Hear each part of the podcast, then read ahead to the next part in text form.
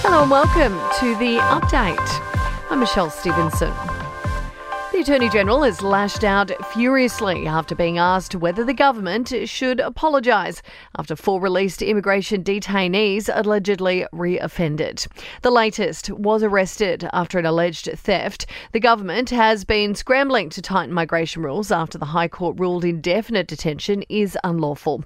But Mark Dreyfus says that the government's hands were tied by the court ruling. I will not be apologising for upholding the law. I will not be apologising for pursuing the rule of law, and I will not be apologising for acting. Do not interrupt.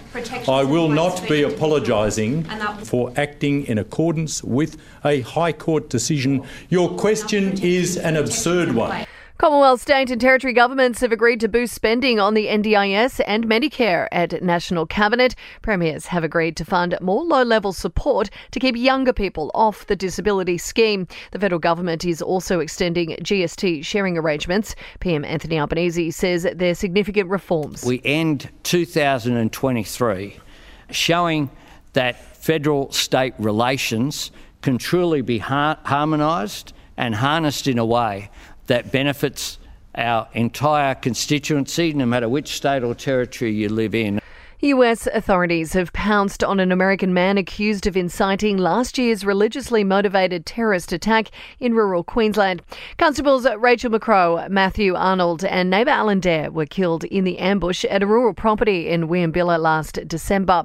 Assistant Police Commissioner Cheryl Scanlon says a 58 year old American man had been communicating with the Australian perpetrators online. They were motivated by a Christian extremist ideology and subscribe to the broad Christian fundamentalist belief system known as premillennialism. The motivation of the United States national is still under investigation by the FBI.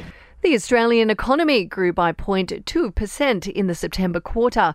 Latest Bureau of Statistics data show government spending helped drive economic growth, but household spending was flat. And Guy Sebastian's former manager will face a new trial after his convictions were quashed on appeal. He was found guilty of embezzling hundreds of thousands of dollars from the singer, with the matter back in court next week. Sport and entertainment are next. To sport and Socceroos coach Graham Arnold says only the best will do heading into their Asian Cup campaign and World Cup qualifiers. Australia will play Lebanon in March after the Asian Cup. And Glenn Maxwell is anticipating an exciting summer of Big Bash cricket as players push their case for Australian selection ahead of next year's T20 World Cup. In entertainment news now, and you wouldn't want to be paying the Kardashians' power bill. Aerial photos have revealed just how Kim, Khloe, Kylie, and Kris are getting into into the holiday spirit each adorning their sprawling mansions with thousands of Christmas lights and decorations. Now, Cardi B and hubby Offset have sparked breakup rumours after the pair unfollowed each other on Instagram, while the female rapper later shared a cryptic message to her stories saying, You know when you just grow out of relationships.